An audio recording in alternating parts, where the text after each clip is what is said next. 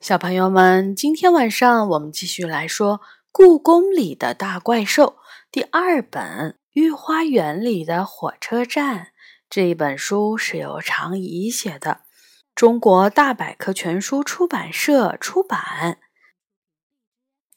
今天我们继续来说第八章：清安殿的海妖活了。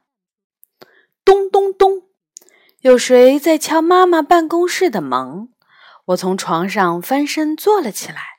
窗外黑漆漆的，书桌上的台灯还亮着，妈妈却趴在台灯下睡着了。妈妈可能太累了，在电脑前写着写着就睡着了。时钟指向两点，这么晚了，谁会来呢？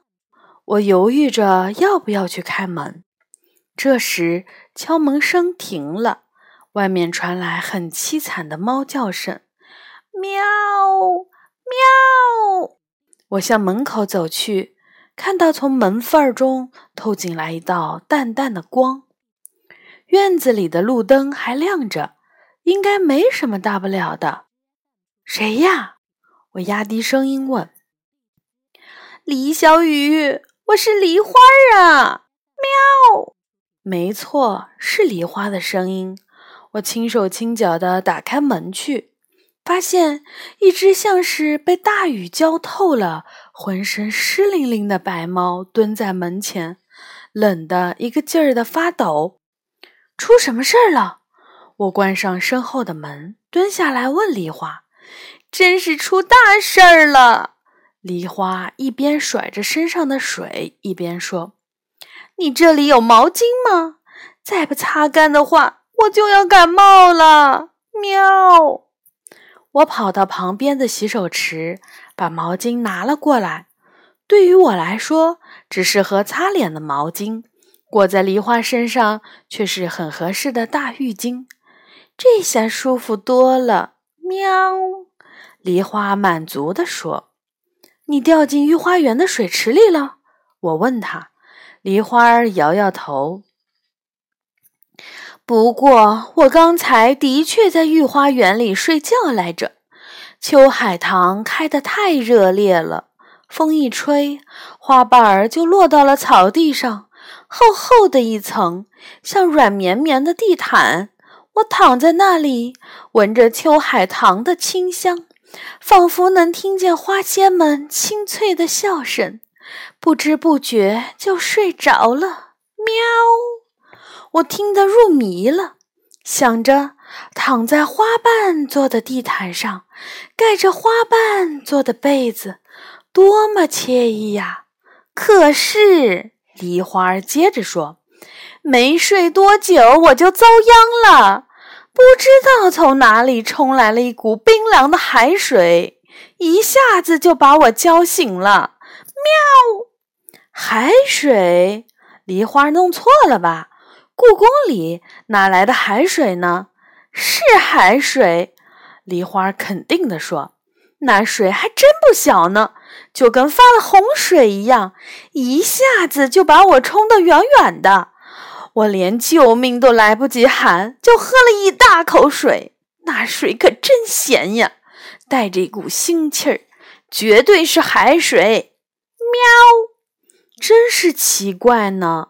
我想，我拼命地滑动四肢，心想着谁能救救我呀？嘴里却喊不出来，只能闭紧嘴巴，因为一张开就又要喝海水了。好不容易抓住了一棵树，我才逃了出来。喵！梨花儿接着说：“我担心地看着他。”这么说，梨花还真是捡了条命呢。可究竟是从哪里来的海水呢？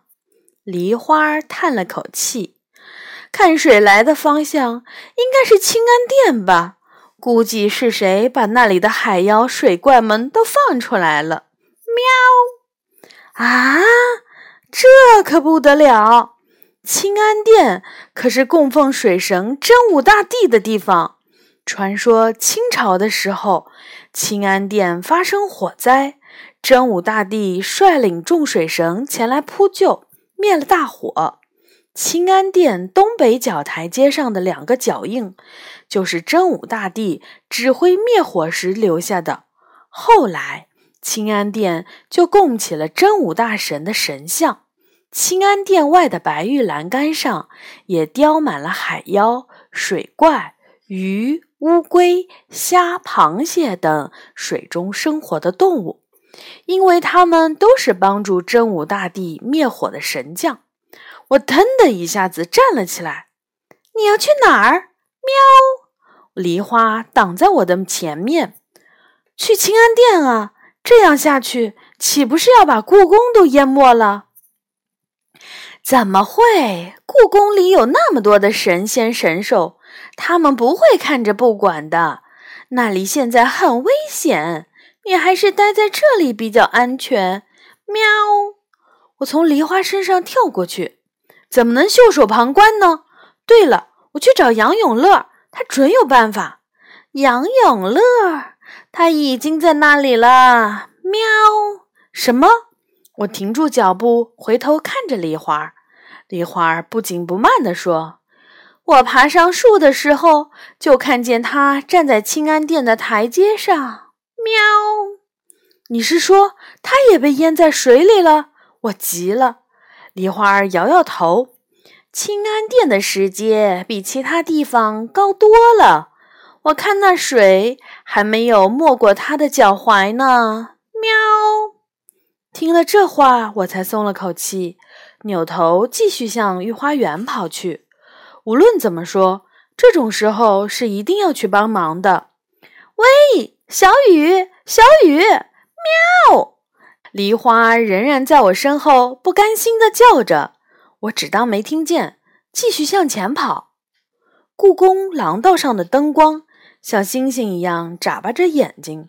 我的耳边突然传来海水涌动的声音，哗的一声涌过来，再哗啦啦的远去，又哗的一声涌过来。那声音就像海水轻轻拍打着沙滩。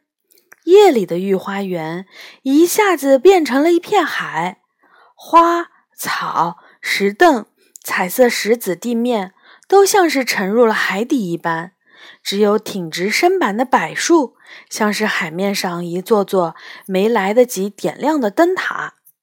海的正中央有一座小岛似的黑影，小岛沐浴在月光下，闪着光，那是清安殿的灯光。可是。我怎么才能到达那里呢？去年夏天我才学会游泳，在游泳池里的浅水区勉强能游几十米，但是在这样的海水中，我还从来没有游过。清安殿的灯光暖融融的，看起来并不十分遥远。我深吸了一口气，扑通一下子跳进了水里，游了起来。海水晃荡来晃荡去。我不得不用尽全力滑动，游啊游啊，这海比我料想的大多了，仿佛怎么游都游不到目的地。突然，身边的海水泛起了浪花，一条比我还大的鱼擦着我的肩膀游了过去。它长着牛一样的犄角，眼睛像黑夜中的红宝石。我从来没有见过长得这么奇怪的鱼，不禁吓得打了个冷战，更加拼命地游起来。又游了一会儿，我的手碰到了一个坚硬的东西，难道是地面？我停下来，在水里摸索，一只巨大的海龟晃晃悠悠地在我的面前浮了起来，它长着老鹰一样的头。尖利的牙齿和爪子，似乎随时可以把我撕成碎片。我被吓坏了，伏在那里一动也不敢动。这下糟了，会不会被海怪吃掉呢？我开始后悔，稀里糊涂的跳进水里。如果听梨花的话，乖乖的待在妈妈的办公室，就什么事儿都不会发生了。海龟抬起头。喷出一口水，然后就像没看见我似的，若无其事地从我面前游走了。我拼命地划着水，不能停，不能停。停下来就会像那些花儿、石凳一样沉到水里了，没准儿就会变成海怪们的食物了。这样想着，我的手指居然碰到地面了，那是坚硬的大理石，浸在海水里的冰凉的大理石。我使劲儿往上爬，但是感觉身体怎么那么沉呢？身上薄薄的睡衣被浸了海水。就像有一千斤那么重，怎么办？没有力气了，我近乎绝望的趴在那里。突然，一只温暖的手一下子拉住了我。小雨，使劲儿啊！是杨永乐的声音。听到这声音，我突然又来了力气，一下子爬上来了。太好了！我一屁股瘫坐在地上。清安殿的灯光已经在我眼前闪耀了。你怎么来了？他看起来非常吃惊。我低着头，气喘吁吁地说：“我想来帮忙。”杨永乐叹了口气：“你真是不该来，这里多危险啊！”一阵风吹过，我冷得打起哆嗦。杨永乐脱下自己的 T 恤递给我：“那你呢？”我问。我不冷，他笑笑。我躲到柱子后面，把湿透了的睡衣换下来。杨永乐的 T 恤虽然旧，却很柔软，上面还带着他的体温。到底发生了什么事了？我迫不及待地问。清安殿玉石围栏里的海水涌出来，海怪们都复活了。他担心地望着黑漆漆的海水。时不时就有一两个长得奇怪模样的海怪露出头来。怎么会这样？应该是被施了魔咒。他说：“鱼虎、浅牛、寿星章鱼、鹰嘴龟、钱串鱼、梅花鲨，这些传说中的海怪，此刻都活生生的在这里游泳呢。”我睁大眼睛望着海面。那我刚刚碰到的就是浅牛和鹰嘴龟吧？它们很危险吗？我担心地问。晚上应该还好，他回答。海怪们的视力都不太好，现在他们和瞎子没什么两样。可等到天亮的话，那就不好说了。我一下子站了起来。有什么办法吗？要不要去找电神或者神兽们想想办法？如果这样一直到天亮，那游客们岂不是都成了海怪们的食物？我甩了甩头，那种可怕的场面让我难以想象。杨永乐摇摇头，能改变这种局面的神仙只有一个，就是水神真武大帝。这些海怪都是他的手下。真武大帝，我望着清安殿里温暖的灯光。真武大帝不就在里面吗？我冲到清安殿大门前，大门本来是紧锁着的，可是现在那个结实的门栓已经被海水冲断了。我跑进大殿，看到真武大帝金色的神像在灯光的照耀下闪闪发光。怎么能让真武大帝醒来呢？我着急地问杨永乐。我也没有什么好办法呀。杨永乐居然也有没办法的时候，我怀疑的看着他，突然冒出一个念头：让海妖们复活的咒语，不会就是杨永乐念的吧？但现在还不是追究的时候，现在最重要的是，一定要把这场大水止住。我没办法了，只好一下子跪到了真武大帝的神像面前。清安殿是故宫最华丽的宫殿，住在这么华丽的宫殿里的真武大帝，怎么能看着故宫遭殃呢？真武大帝，你要救救故宫啊！真武大帝，你要快点显灵啊！我在心里默默地祈求着，不知道祈求了多少遍，我的腿都已经跪酸了，可是面前的神台上，真武大帝仍然安静地坐在那里，一动不动，看着月亮慢慢向西方移去。东边的天空已经露出了淡淡的红光。不行，来不及了！我站起来，快被气炸了！哪有这样的神仙呢？接受人们的供奉，关键时候却不帮忙。于是我不管不顾的大声嚷起来：“真武大帝，你要是再不帮忙，清安殿就会被冲塌了。那时候你的雕像也会倒塌，你就再也不能接受人们的供奉了。”你就没地方住了。这时，神台上的真武大帝似乎叹了口气，是如同吹过森林的风一样的深深的叹息。我闭上了嘴巴，只见真武大帝的神像左右晃动了几下，紧接着，就像要活动筋骨似的，真武大帝伸了个大大的懒腰。然后就直挺挺地站了起来，我一下子呆住了。身后一直走来走去的杨永乐也站住了，不敢出声。这一觉睡得可真沉啊！睡了多少年了呢？已经好久没人叫醒我了。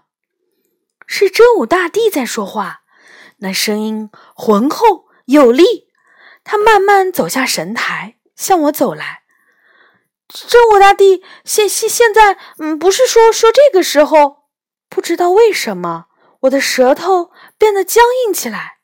外面，呃，御花园发发发大水了，大水！他非常吃惊。我想解释什么，可却发不出声音了。是的，杨永乐及时接过话：清安殿外的海怪们复活了。如果再这样下去，没多久，故宫都会被海水淹没。真武大帝叹了口气：“这群家伙是被困在玉石栏杆里的太久，实在太寂寞了吧？”说着，他走出清安殿，面向在清晨阳光下已经变得炫目的海水。海怪们看见他，纷纷游了过来。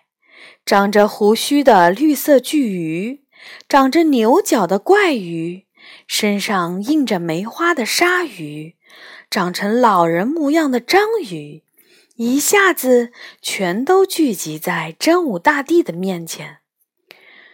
昨天晚上大家游得很痛快吧？真武大帝说：“那现在……”可要结束了。说完，他的手掌一挥，宽大的衣袖兜着风，海水便全部被吸进了他的衣袖，就像那里面藏了个很厉害的水泵一样。海水连同海怪们哗哗哗的飞快地被吸了进去。当御花园里最后一滴海水被吸走后，真武大帝提着袖子走到了已经没有任何花纹的白玉栏杆前。他就像把水倒入鱼缸一样，把袖子里的东西一股脑儿全都倒了出去。于是，平整的白玉栏杆上。造型各异的海怪们的图案就又活灵活现了，这样可以了吧？真武大帝问我。我看着满园子被水淹得奄奄一息的花草们，没有说话。你不用担心，他说，只要太阳升起来，花仙们就会让这些花重新开放的。真的，我喜出望外。真武大帝点点头，他转身回到清安殿，一边走一边说：“要再睡上一觉了，这次还不知道要睡多久呢。”在金色的晨光里，我和杨永乐一起走出御花园，我们都没说话，一副心事重重的样子。我翻来覆去的想，总觉得是杨永乐施了咒语，放出了海怪们。故宫里可只有他一个人会念咒语啊！虽然很想听他解释，我却没问出口。他应该不会承认吧？他到底为什么要这样做呢？直到在办公区和他分手，我也没想明白。